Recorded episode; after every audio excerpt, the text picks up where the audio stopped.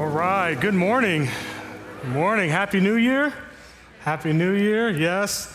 My name is Jakan. I am the pastor of adult ministries here, which means big part of my job is to make sure that you're connected. I say this all the time and it never gets old. I want to make sure you're connected to God. I want to make sure you're connected with one another. Make sure you're connected to the world. Our mission is to make disciples of all nations. I want to make sure that's happening. That's my job. I love to do it. I'm excited to be here. Every time I get up here, I talk about my beloved Miami Hurricanes every single time. And I'm not going to do that anymore. I know it's a sad day, yeah, tough, tough news. Last time I badmouthed FSU, I think God punished me. The Dolphins lost by a lot, so that was hurtful. So I'm not going to do that anymore.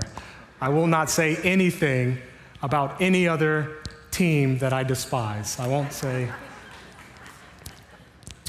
I'm excited to be journeying through Jonah with you.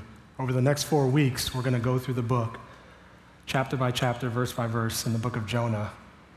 I want to, I, I got to say this, and, and I joke with Susan all the time. I don't know if she's in here, but you know, I say Susan's my boss. That's who the real boss. She's been here forever. She knows everybody.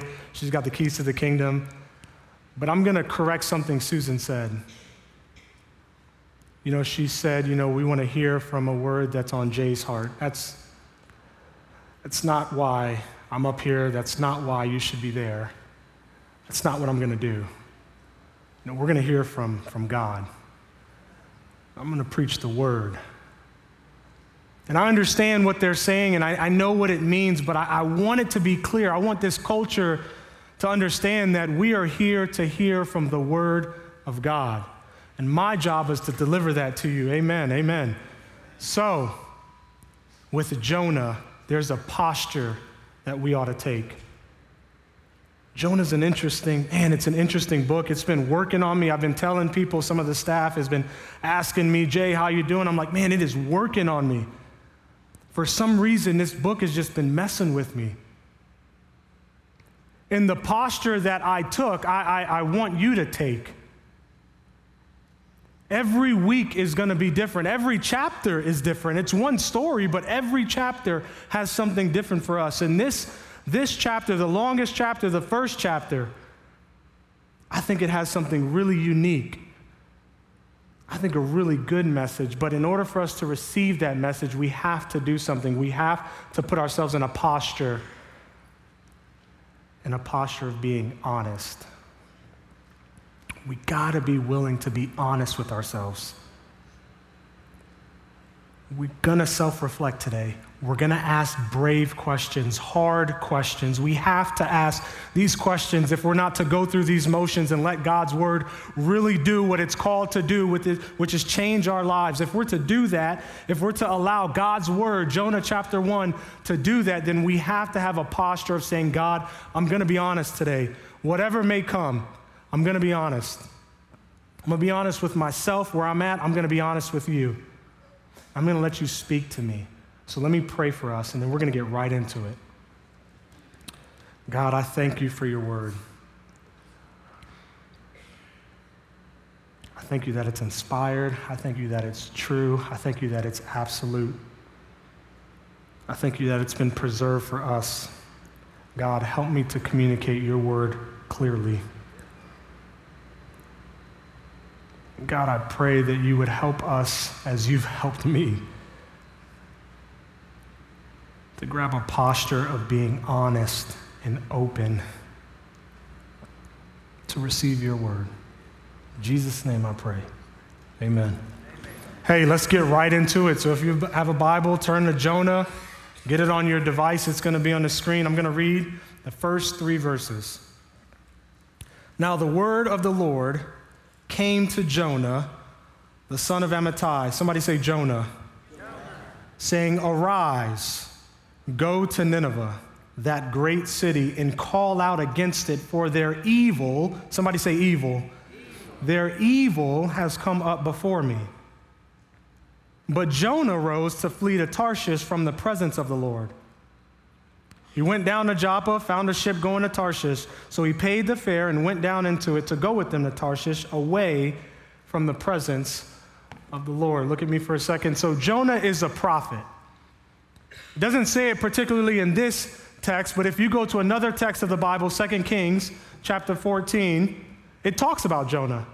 It tells us who he is, it tells us his dad's name, which is why his dad's name's in the text, so that you know exactly who this is talking about. It tells us where he's from and what he prophesied about. And he was a good prophet. God asked him to do stuff, and he did it. He did a good job in 2 Kings.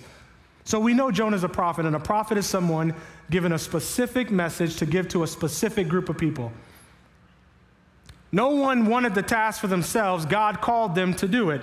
And oftentimes, a prophet's message was very simple. They would go to the nation of Israel and they would tell them, hey, you are not following what God wanted you to do. You better get your act together or he's going to discipline you. That was their message. We're familiar with the famous ones Isaiah, Jeremiah. That's essentially what they said. But Jonah was different. He was a prophet, yes, but God called Jonah to go. He said, Arise, Jonah, go to another nation. That wasn't common for prophets. They would stick with the nation of Israel. Sometimes they would pronounce judgment on other nations, but they would never go in person. God specifically told Jonah, Go. Go to a place called Nineveh. Now, that may not mean like anything to us today, but let me give you some background. It's important as we journey through Jonah. The dominant nation of that time was called Assyria. It was located in what we now understand as the Middle East. So, Assyria was the dominant nation. Their capital was Nineveh. It's located just above Iraq. This wasn't a friendly bunch. They were a brutal people. All over the Bible, it talks about Nineveh and the Assyrians. They were brutal. They would burn people at the stake. They would skin people alive. They would sacrifice babies. I mean, there's books, history books, non Christian history books about this group. They were savages. And here's what we need to understand it's not like there were a handful of people who were brutal, the whole nation was brutal. They approved of these things. This was their way of life. It's almost like as if it was written into their laws. They were brutal. And God said, Go. Their evilness has come before me, and I'm going to judge them. And Jonah, I want you to go tell that message to them. But Jonah gets up and he goes in the opposite direction 2,000 miles in the opposite direction. Jonah, you're a prophet, you know the gig. You know the routine. God tells you to do something, you get up and you do it. Jonah, what are you doing? What are you doing? Well, the Bible tells us. It says he's running from the presence of the Lord. Now, I, I had to, as I was studying this, I, I, I, wrestled with that phrase, running from the presence. What does that mean? I know we have a picture of it. What does it really mean to run? I think what's happening here is Jonah purchased a one way ticket. I don't think Jonah was coming back.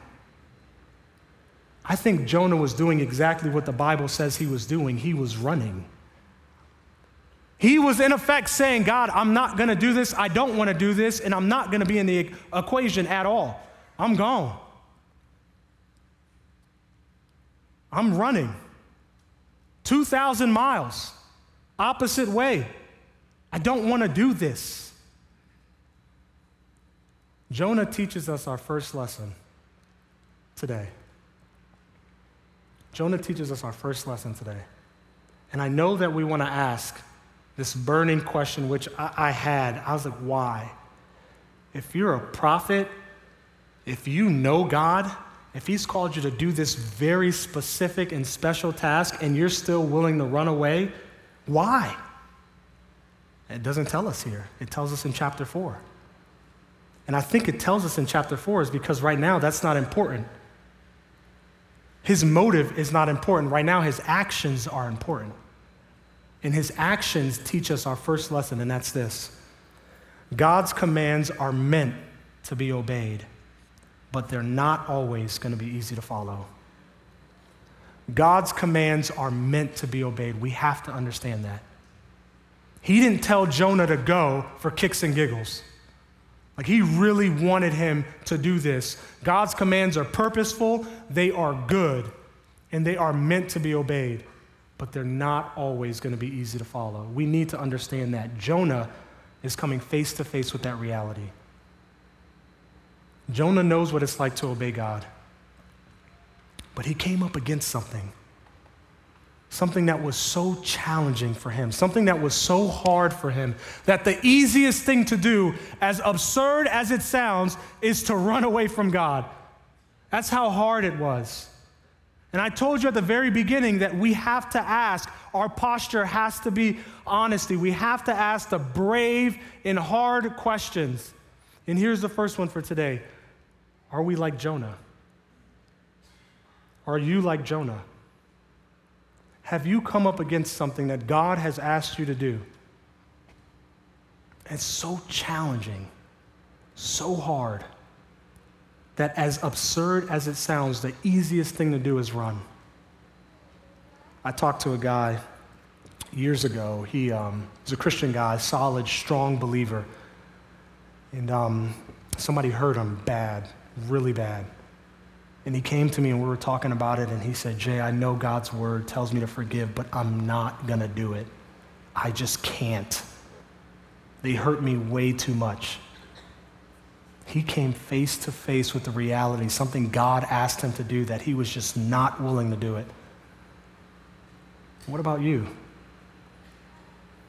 What has God asked you to do that you're just saying, you know what? Man, that's just way too hard. Has God asked you to forgive someone, and are you saying, man, I don't, I don't want to do that? You don't understand how that person hurt me. I'm just not going to do it. Do you not want to live a life of honesty and integrity, regardless of what it'll cost you? Do you not want to live a life of purity? Do you, want, do you not want to live a life fully devoted to God? I'm not talking 75% or 85%, fully devoted to God. That's where I struggle. I can't ask you to be honest if I'm not willing to be honest up here. I'll be vulnerable with you, I'll keep it real. That's where I struggle if you want to know, God has asked for all of my life. God said, Jay, I bought you with a price. You are not your own. And I said, God, I can give you 75%. Because I like my future. To, I know I, I like to know what to expect. I want my life to look a certain way. God, you got 75%. It's way better than this person. I'm up here preaching, right? You got some of it. No, God said, I want all of it. I said, God, that's too hard. But what about you? You know, God said that we shouldn't live this life alone, and one of the hardest things to do is get people in community with one another. It's an area where we say, you know what, God? I know you've called me to be a part of a church. I know you've called me to be a part of a family. I can't do it. And if you're having a hard time wondering why we should ask that question, Jay, why is this question so important? What's the point of it? Let's keep reading. We'll see why. Start verse 4. But the Lord hurled a great wind upon the sea, and there was a mighty tempest on the sea, so that the ship threatened to break up. Then the mariners were afraid, and each cried to his God. Notice the lowercase g. And they hurled the cargo that was in the ship into the sea to lighten it for them. But Jonah had gone down into the inner part of the ship and had lain down and was fast asleep. Somebody say asleep. Hmm. So the captain came and said to him, What do you mean, you sleeper? Arise, call out to your God. Somebody say, Ouch. Perhaps the God will give a thought to us that we may not perish. So God sends a storm. God asked Jonah to do something very specific. Jonah said no, and God sends a storm. And this ain't just any storm. The Bible says it's a severe storm. The Bible gives us details. That's for a reason. It's meant to help us understand the magnitude of the situation of what's happening here. Church, God is not to be disobeyed. He is not to be disobeyed. And Jonah's about to come face to face with that reality. And hopefully, so are we. So, this is what happens. So, they say that the ship is threatening to break up. My best friend's here, and he was here for the first service. He's a teaching pastor out of Orlando. He's the guy on crutches, if you, if you see him.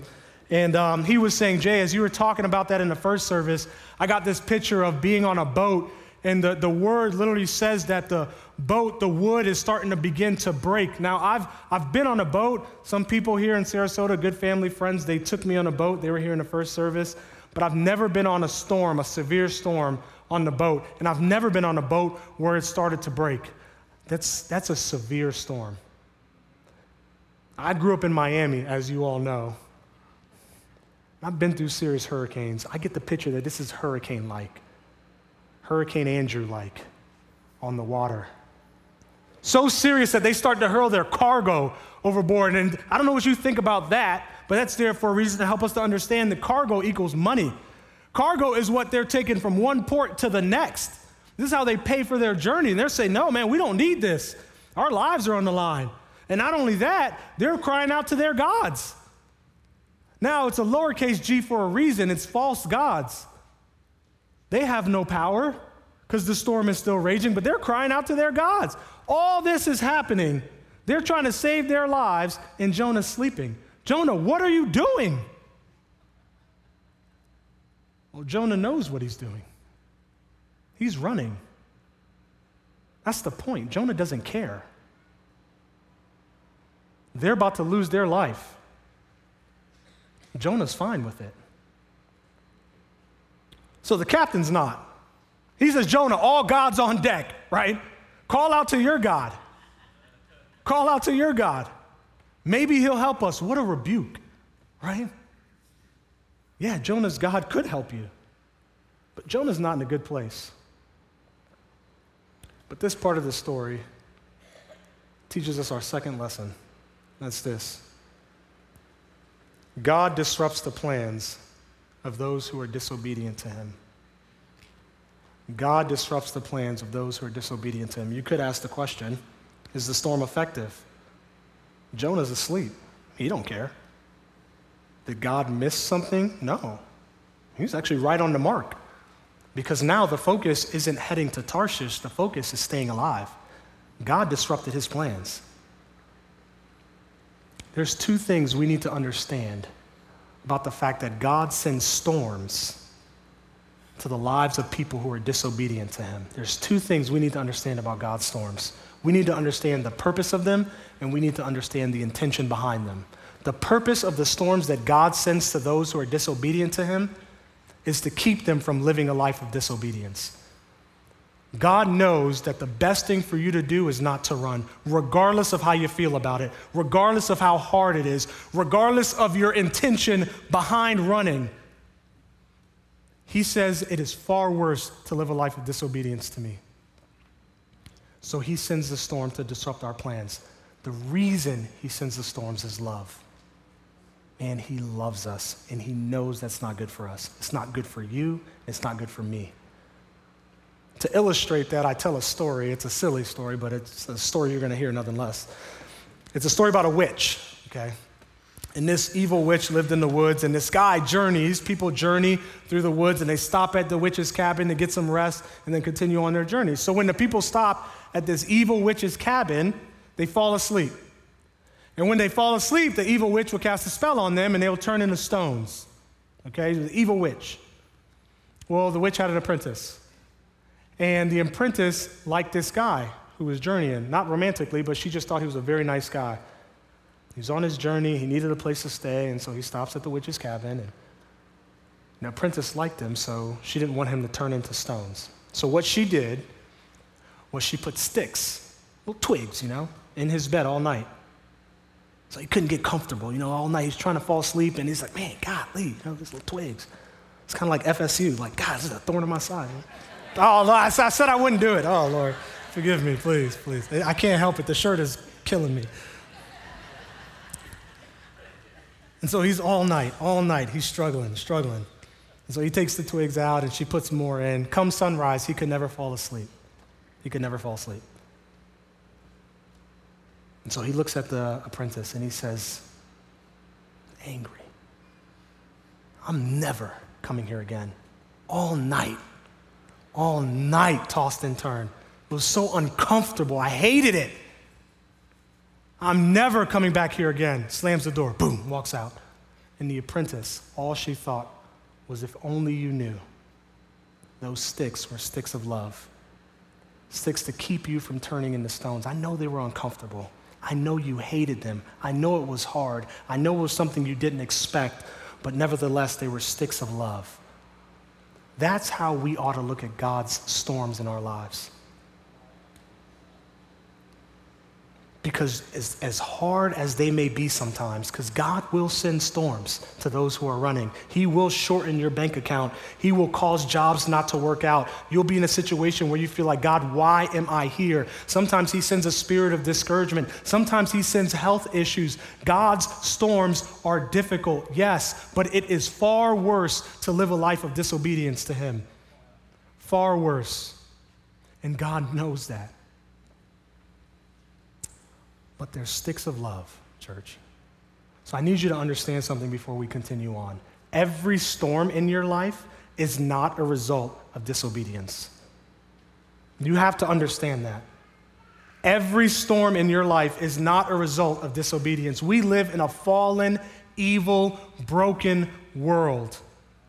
So sometimes things are going to happen simply because that's the world we live in. We are going to experience bad things because of a fallen world. That's just a reality. But hear me on this and hear me loud and clear. Every disobedient act has a storm attached to it. Now, I didn't get a lot of amens, but that's okay as long as you heard me. Every disobedient act has a storm attached to it. That's a sobering reality, and we have to ask the brave questions. Is there a storm in your life right now? And if there is, is it because of your disobedience? Let's keep reading. We'll go seven. And they said to one another, Come, let us cast lots, that we may know on whose on whose account this evil has come upon us. Somebody say evil. evil. So they cast lots, and the lot fell on Jonah. Then they said to him, Tell us on whose account this evil has come upon us. Somebody say evil again. What is your occupation and where do you come from? What's your country? Of what people are you? And he said to them, I'm a Hebrew and I fear the Lord, the God of heaven, who made the sea and dry land. Then the men were exceedingly afraid and said to him, What is this you've done? Let me, let me say that again. I don't want you to miss it. Then the men were exceedingly afraid and said to him, What is this you have done? For the men knew that he was fleeing from the presence of the Lord because he told them. So God told Jonah to do something. Jonah disobeyed. God sent a storm. Up until this point, nobody knows that Jonah is the reason for the storm. So the sailors turned to a practice called casting lots. It was common. The nation of Israel did it, uh, uh, other nations did it. It was just a common practice to determine a situ- uh, decision. In this case, to determine who's responsible for the storm. If you're having a hard time picturing what casting lots is, just imagine drawing straws. It's a simple way of looking at it. And God allowed the, the lot or the straw to fall to Jonah. And so now Jonah can't hide from the reality that he's to blame. And so they don't know each other from Adam, right? So they ask a ton of questions to Jonah. Now that they know he's the reason for this Cat 5 hurricane they're experiencing, he says, Jonah, uh, who are you? What's your occupation? What, what, what people are you? Where are you? Tell us something. Tell us something. So I'll paraphrase what Jonah says. He says, I'm a Hebrew, and he says, I worship the God of the, the, the dry seas and the land, or the seas and the dry land. I fear him. And say, What? I don't know about you, but that was very interesting to me. Jonah basically told them the truth. I worship the God who's in charge of this storm right now and I fear him. It messed with me when I heard that. What do you mean you fear him? You're running from him. No, no, no. Remember how I said we, we got to be honest? I'm not saying that. The text drives us, as we will see, journey through Jonah. Jonah's a very reluctant but honest prophet. And here, I'll just say this I don't think God can deal with somebody who's not honest. Jonah's very honest. Yeah, I, I, I fear God. Yep, that's the one true God who's in charge of this storm. Yep, I'm running from him. Yep, that's it. Jonah's honest. I think we ought to learn from that. We ought to learn to be honest about where we are. I don't think God can deal with somebody who's a liar. Hear me on this. If you're not honest about where you are in your journey, in your faith, nobody can deal with you. You're oblivious, you're in denial. But Jonah's honest, and we'll see. As absurd as the things that Jonah says, God sticks in there with him. God deals with him, wrestles with him, doesn't give up on him because he's honest. And we read the Psalms sometimes and we read other parts of the Bible and we're like, how can he say that to God? Yeah, God can deal with an honest person. God can deal with a person who's willing to say, God, I'm struggling with this. This is hard for me. I don't know why you're asking me to do this right now. God can work with that. He can't work with somebody who's going to be like, no, everything's good. I'm all fine. I'm blessed and highly favored. Yeah, I don't know if He can deal with somebody like that. If you can't keep it real, I think you're just going to keep it stuck. I think you're just going to stay in the same spot. So Jonah's honest, and they ask him a rhetorical question What have you done? Because they know now. Okay, Jonah, you're in charge of the storm, but you're running from him. We're screwed. What have you done? Their response leads us to our third lesson today. And it's this our sin will have a negative effect on the people around us our sin will have a negative effect on the people around us. That's exactly what's happening here. You know, earlier in the story, it says, let's cast lots. Why? To see why this evil has become upon us. The sailors are wondering, what have we done? Right? Why is our boat about to break? Why did we have to give up cargo? Why are our lives on the line? What, what have we done to deserve all this? Nothing. It was Jonah's fault. Jonah's disobedience had a negative effect on the sailors. Our disobedience has a negative effect on the people around us. This is just a sober reality. A sober reality. We see it all the time. In the case of a spouse who either commits adultery or abusive, it affects the kids. In the case of childhood trauma, it affects the future, future spouse and future kids. In cases of unforgiveness, it tears apart family and friendships. You know, I, I lived in Chicago for a while, and there were two big churches there, Willow Creek and, and Harvest. And I don't know if you're familiar with what happened to those churches, but in cases of leadership not following God's standards, hurt the church, split churches apart. We see it all the time. While sin is a solo act in most cases, its effects aren't. Its effects aren't. And while we're living this life of disobedience, doing the opposite of God wants us to do, we often are operating in our most selfish moments and we have our head down and we don't realize how our sin affects those around us. But today, the challenge for us, if we're to be honest, if we're allowed the words to jump from the pages of Scripture and from the screen into our hearts, we have to ask the question not if, but how. How is my sin? How has my sin? How has my disobedience affected those around me? We have to ask that question. And when we start seeing that, then we start understanding a little bit more And it's so much more than me being disobedient to God. It has such greater effects than that. So, so far, we've learned a couple things. We've learned that God's commands are good and purposeful, but they're not always going to be easy to follow. We've learned that when we have a hard time following and we disobey, God's going to send storms to disrupt our plans. We also learned that our sin, our disobedience, has a negative effect on the people around us. And we're going to finish this story here in 16, and we're going to learn our last lesson for today. So let's get back to the word. Verse 11. And they said to him, What shall we do to you that the sea may quiet down for us? For the sea grew more and more tempestuous. I had to practice that word. He said to them, Pick me up and hurl me into the sea then the sea will quiet down for you. Somebody say, quiet. For I know it is because of me that this great tempest has come upon you.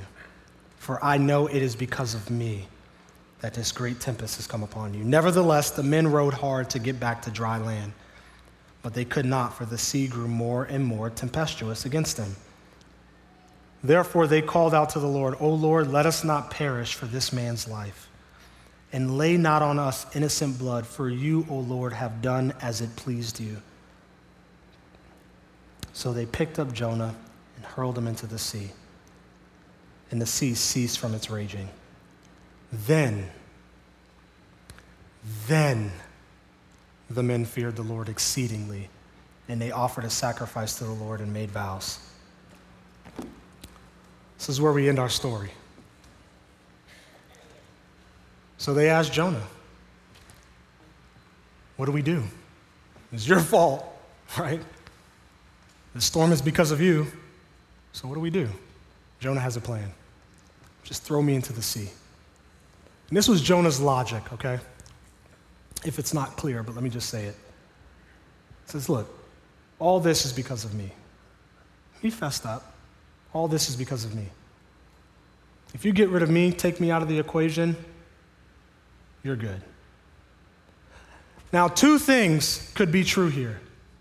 We got to keep them in our mind. We're not going to talk about them now. We got to keep them in our mind. It's going to be important later on as we journey through this book. But two things could be true. One, you could say Jonah is still being disobedient. You could say that, golly, Jonah, you're, you're not gonna, you're not gonna uh, repent. Repent meaning stop going one way, turn and do another thing. You're not gonna tell God, okay, I'm sorry. I'm sorry, I, will do what you asked me to do. I'll go to Nineveh. Come on, Jonah. You're willing to die still, this storm, all this stuff? Man, he must really not want to do this. Why? Or you could say, wow, look at Jonah. He's willing to sacrifice his life for other people. The text doesn't tell us today. It'll tell us soon. Here's what we do know the sailors did not like his plan. Note the compassion of these guys. These guys that don't know the God of the Bible, the God you and I are familiar with, right? They're, they're, but they're willing not to let Jonah end his life. They said, nah, let's try and row back to dry land. But God didn't allow them. The storm got stronger. So they had to surrender. They had to drop their effort and they had to surrender because they weren't going to save themselves. They weren't going to save Jonah. They were all going to die. So they had to throw Jonah over, overboard. But before they did, they prayed. They didn't pray to their God, they prayed to the God of the Bible, Jonah's God, the God of the storm, the one true God. And this is what they said They said, God, we don't want to perish for this man's life. We don't. They were honest. But we also don't want innocent blood on our hands. But this seems to be your will. This seems to be what you want. So they sent them overboard in faith. I believe they converted at this moment. The sea ceased from raging. Can you imagine that? You're in a Cat 5, okay? You are in a Cat 5 on the water. your boat is about to break, your cargo is gone, your life is on the line. We are comfortable here. You, you see what I'm saying? They are not. And they throw Jonah overboard. And then all of a sudden, the Bible says the sea became calm. Man, that moment, they'll never forget. They'll never forget. And in response to that moment, what did they do? They worshiped. They worshiped the one true God. That's what it says. They sacrificed and made vows. That's what that means. It means to worship. Their response teaches us our last lesson today, and it's this Salvation is possible with God when we are effortless and surrender. Salvation is possible with God when we are effortless and surrender. That's what happened. They could not save themselves. They couldn't. They tried, right? Bible says they rowed. I'm not making up. The Bible says they rowed. They tried to save themselves and they couldn't. They had to surrender. They had to become effortless. And for you and I to change, to go from this place, this time different, we have to do the same. We have to be effortless and surrender. And a great question to ask is what does that look like? What does it look like to be effortless and surrender? And to that, I'd say it depends on who's asking. It depends on who's asking. If you're saying you're like Jonah here today, that you're a Christian and you've come up against a command that God's asked you to do, whether it was 10 years ago, 10 days ago, 10 months ago, 10 hours ago, 10 minutes ago, and you're coming up against a command and you say, man, this is difficult. I just can't do it. And it just seems easy to run. And God has sent storms in your life. And you recognize that those storms are affecting other people. And now you're like Jonah, you're in the sea. And you need saving. Maybe you're here today and say, Yeah, that's my life. Y'all, that was my life. I felt like I've been in a storm for the past 10 years. You wouldn't have known it. See, running looks different for everybody. It looks different for everybody. God has asked me to do things, man, live a life of faith that I simply didn't want to do. I just, I love comfort way too much. I do. That's my problem. I want my life to be easy. I've had enough hard in my life. I grew up without my father. I've had enough hard. God, you kind of owe me a good, easy life. But my life is not my own. He bought me and He bought you with a price. And He says, You give me all of you. You give me all of you. And so God has sent storms because I have ran. And He sent storm after storm after storm until I read this book and I had to confess, man, okay, God, I'm done running. You have all of me. You have all of me. That's better than any fears I have. That's better. Maybe you're here today like Jonah. Being effortless means to stop using your effort to run from God. Surrendering means surrender to humility this morning and just admit. Admit it. Admit that you're running. Admit that it's too hard for you. Admit that you need help. Maybe you're like the sailors. Maybe you're here today and you say, Jay, you know what? I- am not like Jonah. I'm more like the sailors. I didn't know God. All this talk is kind of difficult for me. All this talk about sin and judgment and evil and fallen world, and I don't really get it, but I want to be like the sailors. I want to worship the one true God. If that's you today, then what does being effortless and surrendering look like for you? It looks like this. Understand this that there's nothing you can do to save you, there's nothing you can do to make you right with God. You can't pray enough. You can't come to church enough. You can't give enough. You can't be good enough. You can't volunteer enough. There's nothing you can do to make you right with the one true God. They tried it, they tried to achieve salvation by their works. This is here to teach us a lesson to understand how we're to be right with God. They had to be effortless. You too have to be effortless. And you have to surrender. Surrender to the one person that can make you right with God, and that's Jesus Christ. That's Jesus Christ. He did everything for you, He took everything for you. All the sins that you've committed, all the evil that you've done in God's eyes, He took the punishment for you. All the things that God has asked you to do, that you failed to do, He accomplished. He did it. He did it because He loved you. He did it because He wanted you to have a relationship with God. Your job today is to surrender to Jesus in Christ alone. He is the only one that can make you right with God. Put your faith in Him.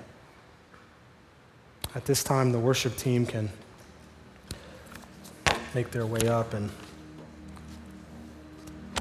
you know I, I y'all jonah this ain't just a book about a fish it's messed with me i hope it's messed with you i'm to challenge you today don't leave here today without responding you know um, david he's to play a little bit before we sing our last song that's to give you an opportunity to respond here's what I want you to do. I don't want you to come forward. I want you to stay right there.